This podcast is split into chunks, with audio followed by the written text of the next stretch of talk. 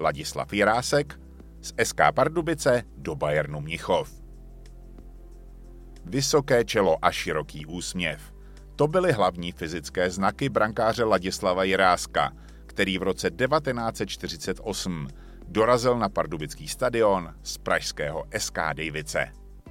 Ve svých 21 letech, v době, kdy se chytalo bez rukavic a před bránkou byla většinou jen udusaná hlína, navlékl brankářský dres slavného SK Pardubice.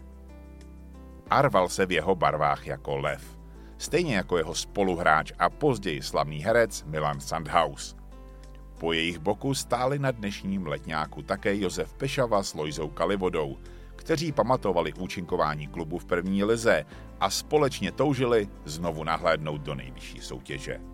Ale nebylo jim přáno. V roce 1948 sice vyhráli soutěž, která měla klubu zaručit místo v lize, jenže tehdejší politická garnitura zasáhla. Protekční a nově založený vojenský ATK Praha chtěli soudruzi dostat za každou cenu do ligy a tak byla nařízena dodatečná kvalifikace mezi tímto klubem a SK Pardubice.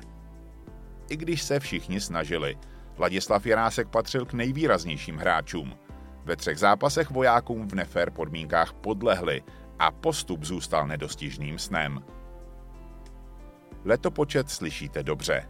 Psal se rok 1948 bylo po komunistickém puči a ani fotbalisté s tím nic nezmohli. Ladislav Jirásek, který si vysloužil díky své pružnosti přes dívku Guma, v tomto režimu nechtěl žít. A tak procházky po Tyršových sadech nebo Stalinově třídě, což je dnešní třída míru, vyměnil za život v emigraci. V roce 1949 utekl do Německa a pardubickým kamarádům zmizel z očí. Na fotbal ale nezanevřel a rozhodně nechytal ve špatných klubech.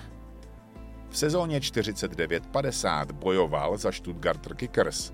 V letech 1950 až 52 pak navlékal dres bavorského Bayernu Mnichov.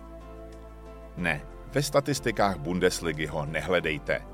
Její historie se datuje až od roku 1963, kdy do ní zasahoval v dresu Hamburgu pardubický rodák Ernst Kreuz ale to už je zase jiný příběh.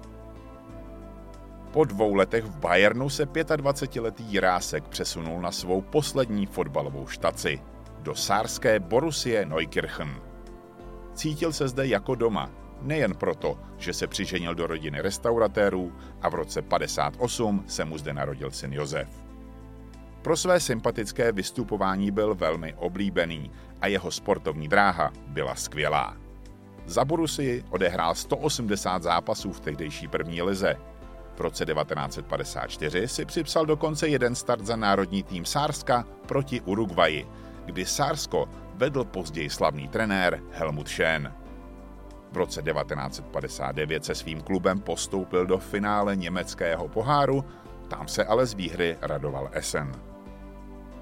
Ladislav Jirásek který se po skončení hráčské kariéry v roce 1961 živil jako trenér a učitel tělocviku, zemřel v Neukirchenu posledního července 1977 ve věku pouhých 50 let.